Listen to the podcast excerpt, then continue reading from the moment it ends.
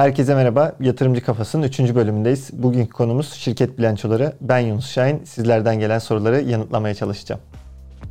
İlk sorumuz Gürbey'den gelmiş. Küçük yatırımcı için bilançolar nasıl okunmalı anlatırsanız süper olur diye sormuş. Bilanço okuma işi aslında çok basit bir iş değil. Ee, uzun süren çalışmalar sonucunda öğrenilebilecek bir e, konu. Burada bilançoyu okurken yani bir yatırımcının ilk bakması gereken şey aslında vadesine göre karar vermek olmalı. Eğer uzun vadeli bir yatırımcıysanız şirketin mali yapısı üzerine birazcık daha fazla çalışmanız gerekiyor. Bu da bilanço üzerinden bakılması gereken şey aslında. Burada da bizim genel olarak kullandığımız rasyolarımız var. İşte cari oran gibi, kaldıraç oranı gibi, finansal borç oranı gibi. Bu rasyolara bakarak, bunların e, sektörle birlikte karşılaştırılmalarına bakarak aslında mali yapı hakkında fikir sahibi olabilirsiniz. Tabii bir de işin gelir tablosu kısmı var. Orada birazcık daha e, büyümeye ilişkin performansı ölçmek çok daha kolay oluyor bilanço anlamında. E, gelir tablosunda da özellikle uzun vadeli yatırımcılar için işte satışlarını sürekli olarak arttırabilen, yine FAVÖ'nü sürekli olarak arttırabilen ve buna paralel olarak net karını da yükseltebilen şirketler tercih edilmeli her zaman. Ama dediğim gibi bu çok e, basit kısa bir cevap oldu aslında. E, bilanço nasıl okunmalı sorusu aslında saatlerce süren bir eğitimin e, sonunda cevabı verilebilecek bir şey. Sıradaki sorumuz Zeynep Hanım'dan gelmiş. Banka bilançoları hisse fiyatları için ne mesaj veriyor diye sormuş. Bankalar tabii şu an Borsa İstanbul üzerinde gerçekten en ucuz sayabileceğimiz şirketler olarak öne çıkıyorlar. Tabii Mart ayındaki o çöküşün ardından hızlı bir toparlanma gerçekleştirdiler. E, ama hala baktığımız noktada bankalar gerçekten çok ucuz. E, işte Garanti Bankası'na baktığımızda 5 FK'da, Akbank 4 FK'da, e, Yapı Kredi 3.5'larda, İş Bankası yine keza 3.4 civarında bir fiyat kazanç oranı ile işlem görüyor. Tabii bunlar oldukça düşük rakamlar e, bizim bankalarımız için ve finansallar anlamında, bilançolar anlamında da önümüzdeki sürece ilişkin beklentiler iyi yönde. Burada da aslında takip edilmesi gereken şey birazcık piyasa faizleri. E, çünkü malum yükselen faiz ortamı bankalar için de çok iyi değil aslında. E, onların maliyeti mevduat üzerinden gerçekleştiği için mevduat faizlerinin yüksek olması onların işlerini zorlaştırıyor. E, ama önümüzdeki sürece baktığımızda faizlerin düştüğü bir ortama doğru ilerliyoruz. Yani e, enflasyonda muhtemelen Ağustos rakamlarıyla birlikte 19-25'e çıkan rakamla birlikte zirve görülmüş oldu. Bundan sonraki aylar baz etkinin de katkısıyla bir miktar geri çekilme görülecek. Yılın sonunda da 16-16,5 civarında bir enflasyon oranı muhtemelen bizi bekliyor olacak. E böyle olurken de tabii ki mevduat faizlerinde de bir geri çekilme göreceğiz biz önümüzdeki süreçte. Oradaki geri çekilme bankaların da bilançolarına, gelir tablolarına net faiz marjındaki iyileşme olarak yansıyacak tabii ki. Zaten son dönemde takipteki kredi e, oranına da baktığımızda oradaki rasyoların da işte 7'lerden 4'lerin altına doğru geldiğini görüyoruz banka bilançolarında. E, dolayısıyla önümüzdeki sürece ilişkin beklentiler oldukça iyi bankalarda. E, fiyatlar da hali hazırda zaten çarpanlardan tarafından baktığımızda ucuz gözüküyor. O yüzden bizim banka bilançoları ile ilgili beklentimiz pozitif yönde diyebilirim. Bu arada bir hatırlatma yapalım. Videoların altına gelen yorumların e, hepsinin cevaplanacağı bir bölümümüz de olacak. O yüzden bu videonun ve diğer videoların da altına e, yorumlarınızı bırakmayı, sorularınızı sormayı unutmayın. Bir sonraki sorumuz Ziya Bey'den gelmiş. Yunus Bey bilanço analizi mi önemli yoksa genel trend mi diye sormuş. Şimdi ben bir temel analist olduğum için benim için elbette bilanço önemli. Ama yine burada sizin kendi yatırım tarzınıza göre karar vermeniz daha doğru olur. Ee, yatırım tarzınıza karar verirken de her zaman ilk bakılması gereken şey vade. Eğer vadeniz uzunsa yani benim 6 ay ve üzeri bir vadem var diyorsanız burada mutlaka bilanço çok daha önemli olacaktır sizin için. Ama ben daha kısa vadeli işlem yapmak istiyorum. Bugün aldığımı yarın satmak, bugün aldığımı birkaç hafta içerisinde satmak istiyorum diyorsanız o zaman bilanço fiyatlaması e, o kadar kısa sürede olmuyor genelde. Birazcık daha uzun sürüyor. Dolayısıyla siz trende göre e, hareket et, edebilirsiniz. Ama dediğim gibi vadeniz uzunsa burada trendten ziyade birazcık daha bilançoya bakmanız ve e, oradaki gelişmeleri, finansal gelişmeleri takip etmeniz sizin açınızdan çok daha doğru olacaktır. Sıradaki sorumuz Ersan Bey'den gelmiş. E, bilanço açısından en çok önerdiğiniz hisseler nelerdir demiş. E, bizim burada aslında info yatırımın e, bir model portföyü var, hisse önerileri listesi. Orası takip edilebilir. Öncelikle oradan başlayayım. Oradaki şirketlerin birçoğu zaten bilanço anlamında beğendiğimiz ve bundan sonraki 12 ay vadeli kar tahminlerimize göre oluşturduğumuz bir liste orası. Orada da işte Alarko Holding var. Yine bu yıl için 1 milyara yakın kar beklentisi olan e, şirket. E, İşmen var. E, aracı kurumların aslında ikinci çeyreği çok iyi geçmedi burada. Özellikle Borsa İstanbul'daki ivme kaybı ve yatırımcı sayısının azalması, yeniden işlem hacimlerinin düşmesiyle birlikte. Ama burada üçüncü ve dördüncü çeyrekte bir toparlanma beklediğimizi söyleyebilirim. Ki zaten 3'te o toparlanmayı da Ağustos ayı itibariyle hissetmeye başladık. Eylül'de de henüz bir hafta geçmiş olmasına rağmen hacimler anlamında çok kötü noktalarda değiliz. E, İşmen o yüzden yine burada listemizde. Hem Petkim hem Tüpraş tarafı var. E, ikinci çeyrek bilançoları zaten e, iyi gelmişti. Hem Petkim beklentileri aşmıştı hem Tüpraş beklentileri fazlasıyla aşmıştı. E, Kardemir yine burada hisse önerileri listemizde olan ve bilançosunu da beğendiğimiz şirketlerden.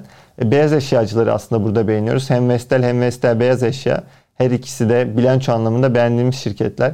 Ee, yine burada Aksa Akrilik son dönemde yani son çeyrek açıkladığı bilançosuyla öne çıkan şirketlerden bir tanesi bizim açımızdan bakıldığında. Ee, Şişecam yine e, bilançosunu beğendiğimiz şirketlerden. ikinci çeyreği yine yüksek performanslı götüren şirketlerden bir tanesi oldu. Arçelik ikinci çeyrekte bir miktar zayıflık gösterse de hala uygun e, olduğunu düşünüyoruz. Özellikle önümüzdeki süreçteki büyüme beklentileri dolayısıyla. Yine Tofaş ikinci çeyreğin gözde finansallarından bir tanesi oldu ve bu soruyu da bu şekilde cevaplamış olayım. E, Political Animal bir sonraki sorumuzu soran e, kişi önceki programdan da takipçimiz olduğunu belirtmiş. E, bilançolar hisseleri nasıl etkiler? Covid sonrası için hangi sektörlere yönelelim diye sormuş.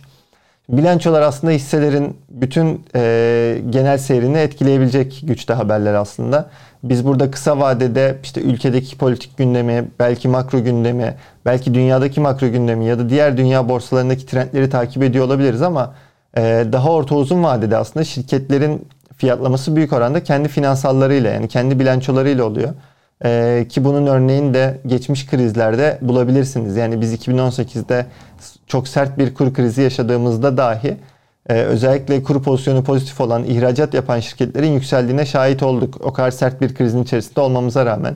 Yine geçtiğimiz yıl Covid'de de benzer şekilde e, birçok şirketin işleri çok bozulmuş olmasına rağmen Mart'tan sonraki toparlanmada yani Nisan-Mayıs aylarında pandemiden olumlu etkilenecek sektörlerin öne çıktığını gördük. Yine bunlar bilanço hareketleriydi aslında. Dolayısıyla bilançolar hisselerin e, bütün gidişatını, bütün fiyat gidişatını etkiler. Ama dediğim gibi orta uzun vadede, kısa vadede birazcık daha hem politik gündeme hem makro gündeme daha fazla bağımlı olduğumuzu e, söylemek lazım. Covid sonrasına dönecek olursak burada Covid aslında hayatımızdaki birçok şeyi değiştirdi. Yani bizim yaşam düzenimizi değiştirdi ve bundan sonraki süreçte de kolay kolay eski günlere dönebilecek gibi durmuyoruz. Ee, bir yandan da zaten bazı şeylerin e, hızını yükselttiğini düşünüyorum ben ki dijitalleşme burada ilk sırada geliyor. Biz zaten bir süre sonra dijitalleşecektik. Zaten bir süre sonra ofisten çalışma uygulamaları azalmaya başlayacaktı. Covid sadece buradaki süreci birazcık daha öne çekmiş oldu. Belki bundan 10 yıl sonra biz ofis hayatının bittiğine şahit olacaktık. Belki Covid sayesinde bunun birkaç yıl içerisinde çok daha az hale geldiğini, ofis hayatının az hale geldiğini, evden çalışma aktivitelerinin çoğaldığını göreceğiz. Dolayısıyla dijitalleşmeye yatırım yapan her türlü sektör bence Covid sonrasında önemli olmaya devam edecek. İşte burada yazılım, bilişim gibi sektörler e, muhtemelen favori kalacaktır. E, hem bizde hem bütün dünyada diye düşünüyorum. Sıradaki sorumuz Mustafa Bey'den gelmiş. Şirket bilanço analizinde nelere dikkat etmeliyim diye. Aslında ilk sorumuza Gür Bey'den gelen soruya çok benziyor. E, çok uzun yanıt verilmesi gereken bir soru. Bilanço analizinde nelere dikkat edilmesi gerektiği konusu. Ama genel toparlayacak olursak bilanço tarafında ilk bakılması gereken şey tabii ki borçluluk tarafı. E, şirketin mali yapısının nasıl olduğuna, ne kadar net borcu olduğuna, bu net borcu ödeyebilmek için kaç yıllık favöne ihtiyaç duyduğuna şirketin. Yine burada e, şirketin dönem varlıkları ile kısa vadeli yükümlülükleri arasındaki farka yani işletme sermayesi dediğimiz şeye e, bakmak gerekiyor. Öz kaynaklarına ve öz kaynaklarını büyütme hızına yine bakmak e, oldukça önemli. Şirketin yatırım yapıp yapmadığını anlamak için maddi duran varlıkları yine burada bilanço tarafında bakılabilecek kalemlerden bir tanesi olabilir. Gelir tablosu tarafında da tabii ki burada öncelikle satışların e, artması beraberinde FAVÖK gibi esas faaliyet kar, net kar gibi diğer kar kalemlerinin artmasını beklemek tabii ki bekle, e, ilk bakılması gereken şey. Burada da büyüme oranlarına baktığımızda her zaman enflasyon üstü rakamlar bizi tatmin etmeli. Yani şirketin cirosu bir yıldan bir sonraki yıla %15 artmış ama enflasyon %20 olarak gerçekleşmişse aslında orada reel bir büyümeden bahsetmiyoruz. Dolayısıyla buradaki büyüme rakamlarına bakarken de yani öz kaynaklar tarafında da tabii orada temettü hesabını da dahil etmek lazım. Ya da ciroda, karda. Burada her zaman enflasyon üzeri büyüyen şirketleri tercih etmek e, yatırımcı açısından çok daha doğru olacaktır. E, Gürbey'den bir soru daha var. 2021 son iki çeyrekte hangi hisselerin bilanço beklentisi yüksek diye sormuş. Covid sonrası süreçte e, ciddi bir toparlanma gördük biz birçok hissede ve birçok sektörde. E, son iki çeyrek için burada bazı sektörlerde yavaşlama görmeye başlayacağız. Ama iyileşmesi devam eden sektörlerde var. Turizm mesela iyileşmeye devam edecek. Üçüncü çeyrek özellikle iyi geçecek. Yine benzer şekilde havacılık da buna paralel olarak üçüncü çeyreğin gözde sektörlerinden bir tanesi olacak. Ee, özellikle bizim iç tarafta uçuş sayılarına ve yolcu sayılarına baktığımızda e, pandemi öncesi seviyelere gelmiş durumdayız. Ama tabii uluslararası uçuşlarda hala çok uzak noktalardayız.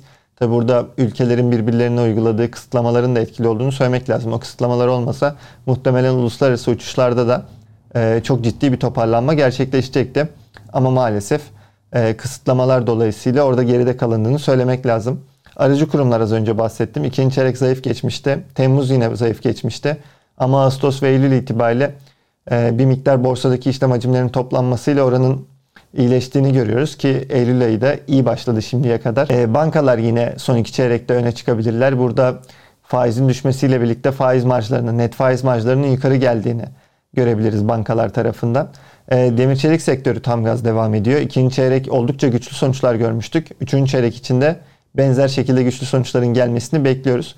Oradaki talepte ya da oradaki fiyatlarda çok bir bozulma yok. Fiyatlar evet bir miktar geri geldi ama hala marjlara baktığımızda e, oldukça yüksek seviyelerde marjların devam ettiğini görüyoruz. Dolayısıyla demir çelikte de e, güçlü bir üçüncü çeyrek bizi bekliyor olacak diye düşünüyorum. Beyaz eşya yine ikinci çeyreğin güçlü tablolarını getiren taraftaydı. Üçüncü çeyrekte de paralel şekilde e, beyaz eşyacıların iyi gitmesini bekliyorum. İhracat rakamlarına da baktığımızda hala güçlü seyrin, seyrin devam ettiğini e, görebiliyoruz diyeyim. E, bu soruyu da bu şekilde cevaplamış olalım. Aslı Hanım'dan gelmiş bir sonraki sorumuz. Sektörel olarak bir sonraki sıçrama nereden gelir sizce diye sormuş. Ee, bir önceki soruda da yanıtladık aslında bunu. Yani sektörel sıçrama tarafına. Ben yani benim buradaki favorim aslında birazcık daha rafineri tarafı. Ee, özellikle rafineri şirketleri yani bizde Tüpraş var tabii ki burada. Oldukça geride kaldı son dönemde ve pandemi sonrası toparlanmaya baktığımızda birçok sektör kendi eski seviyelerine gelmişken havacılıkla birlikte rafineri sektörü daha geride kaldı aslında burada. O yüzden sırada aslında kim var diye soracak olursanız bence bunlar var. Ee, çünkü işte demir çeliğe baktığımızda ya da diğer emtialara baktığımızda değerli metallere vesaire her birinde e, çok ciddi yüksek fiyatlamalar gördük biz. İşte petrokimya tarafına bakıyoruz yine orada çok yüksek fiyatlamalar gördük ki petkimi marjlarından da zaten bu çok net şekilde anlaşılıyor. Ama rafineri tarafı burada gerçekten geride kaldı. Bence sırada sıçrama yapması beklenen sektör e, bu taraf olabilir. Rafineri tarafı. Tabi bununla birlikte havacılık da yine hani sıradaki sıçrama yapmasını beklediğim sektör olarak öne çıkıyor. Bir sonraki sorumuz Merve Hanım'dan gelmiş. Piyasa değeri ve defter değeri ne demek? Ben bilanço analizini nereden ve nasıl öğrenirim diye sormuş. E, piyasa değeri şirketin Borsa İstanbul'daki gördüğü işlemler sonrasında ortaya çıkan ve piyasanın el sıkıştığı fiyat aslında. Nasıl hesaplanıyor? E, şirketin ödenmiş sermayesiyle hisse fiyatının çarpılmasıyla hesaplanıyor. Şirketin ödenmiş sermayesini de bilançoda bulabilirsiniz. Bilanço kalemi zaten ödenmiş sermaye. Bu ikisini çarptığınızda siz piyasa değerini bulabiliyorsunuz. Defter değeri ise şirketin aslında muhasebe değeri. Ee, buradaki defter değerini nasıl bulacağınız konusuna gelecek olursak yine bilançoya bakmanız gerekiyor.